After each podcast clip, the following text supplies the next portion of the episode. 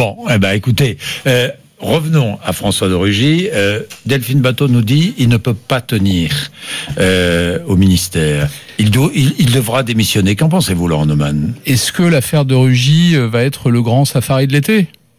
C'est ça le sujet? Le sujet, c'est est-ce que ce que fut l'affaire Benalla l'été dernier, est-ce que euh, les polémiques Ça n'a sur rien la à voir, quand même, non Ben, je- mais c'est ce Oui. que je pense que ça n'a rien à voir. Est-ce que la polémique, souvenez-vous, il y a un an jour pour jour sur la vaisselle de l'Élysée, sur la piscine de Brégançon, ou il y a quelques années sur le cireur de chaussures d'Aquilino Morel, ou sur les cigares de Christian Blanc, ça fait des années que ce genre d'affaire revient. Les règles ont changé. Et vraisemblablement, je suis obligé de constater que les pratiques, elles, n'ont pas changé chez tout le monde. Et cette affaire, elle tombe très très mal. D'abord parce qu'on sort de l'affaire des Gilets jaunes. Hmm. Donc c'est c'est vraiment pas le bon moment. Parce que c'est choquant au moment où le, où le gouvernement euh, propose une loi contre le gaspillage. Voilà. Euh, là, on a l'impression qu'on gaspille un peu l'argent de l'État. Mais une fois que j'ai dit ça, une fois que j'ai dit ça, il n'y a pas d'affaire de Rugy. Il n'y a pas d'affaire de Rugy parce que il n'y a pas de plainte, il n'y a pas d'instruction judiciaire, il n'y a pas de détournement de fonds publics jusqu'à preuve du contraire. Mais il y a pire que ça, c'est qu'en réalité, on va rentrer dans un feuilleton interminable. Et le feuilleton, d'ailleurs, à ma grande surprise, il a commencé plus vite que prévu. D'abord, les repas. Ensuite, l'appartement de fonction de sa directrice Là, de il s'est cabinet. expliqué, il Bien a donné, il a apporté des, des, Bien sûr. des- des preuves. Hein. Oui, mais vous voyez bien que c'est pour ça qu'on n'est pas dans le cadre d'une affaire au sens En propre fait, du ça n'a terme. rien à voir. Est-ce que ça a à voir quelque chose d'histoire de la rénovation de l'appartement du ministère et, et, et ses dîners, Delphine Bateau? Je, je, je ne sais pas. Je... Oui. Restons euh, Oui. concentrés sur le sujet Oui. établi avec des témoignages qui posent problème. C'est pas un problème juridique. Ben non. Hein on n'est pas dans un débat juridique, on est dans un débat de morale publique et on est dans un débat politique. Je vous avais pris l'exemple de la loi sur le gaspillage alimentaire.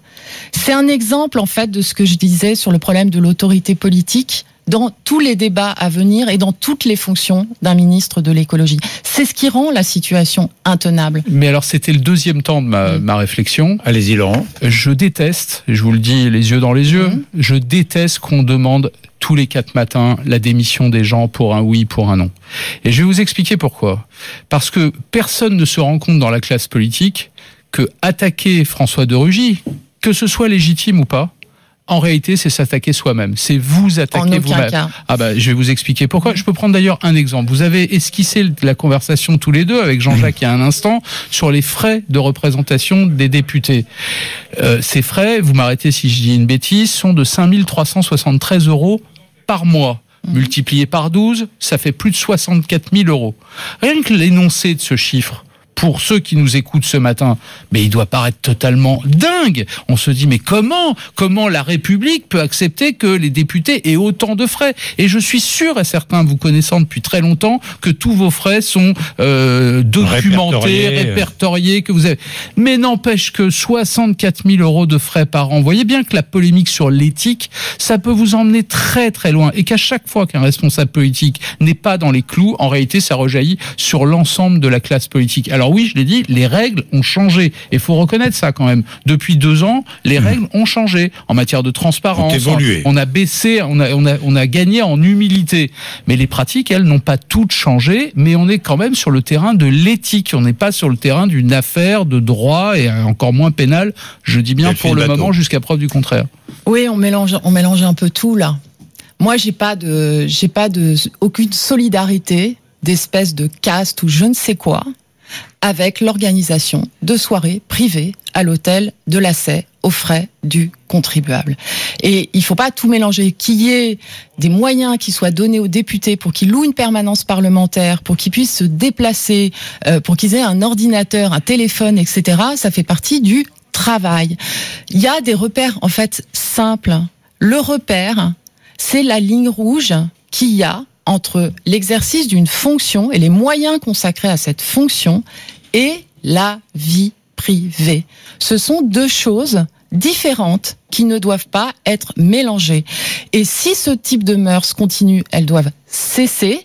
Mais par ailleurs, il est faux de laisser entendre que tout ministre ou tout président de l'Assemblée nationale, dans l'exercice de ses fonctions, procéderait à cette confusion des genres entre ses responsabilités et la vie privée, parce que c'est faux. Je suis désolée de le dire, c'est faux. Non, mais ne soyez pas désolé, puisqu'on est d'accord. En l'occurrence, vous placez ça, et vous avez raison, sur le terrain de l'éthique, presque d'une certaine morale, de manière de la morale aussi sur publique, le terrain, de la morale sur le républicaine. terrain politique.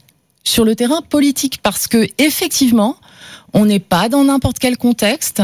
On a une montée des populismes, on a une montée des extrêmes, et je pense que le type, le fait que ce type de mœurs perdure, le fait qu'il n'y ait pas de réaction, qu'on n'en tire pas les conséquences politiques, qu'on n'y mette pas un terme, eh ben c'est pas défendre la démocratie. Mais est-ce qu'il fallait que le conseiller de François Hollande à l'Élysée démissionne au prétexte qu'il faisait venir un tireur de chaussures, que par ailleurs il payait à ses frais dans les murs de l'Élysée Est-ce que le président de la République a eu tort ou non de faire rénover la piscine de Brégançon, comme si ça changeait quoi que ce soit cher, à la République? Oui, mais à chaque fois, souvenez-vous, Oui. on a eu droit à exactement la même polémique. Mais non, parce qu'on disait, comme Delphine Oui. Beato vient de le dire, Mais parce en fait, il temps- fait ça, il fait temps- ça pour son confort personnel. Les temps ont changé.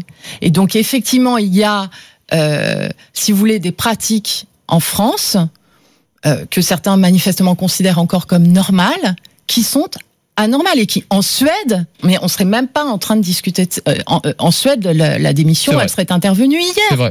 Vrai, Donc, la question, elle est là. c'est vrai. C'est que des choses qui peuvent être considérées comme euh, habituelles, en fait, non, Ah bah ne le disons, sont pas. disons pour euh, clore, et ce sera mon dernier argument, qu'on peut être d'accord sur les questions d'éthique, mais on ne sera pas d'accord sur ce que moi j'appelle une forme de chasse à l'homme et qui se répète, qui se répète, affaire après affaire, révélation après révélation. Juste J'aime pas ça. Juste là-dessus, c'est la première fois que je demande la démission d'un ministre.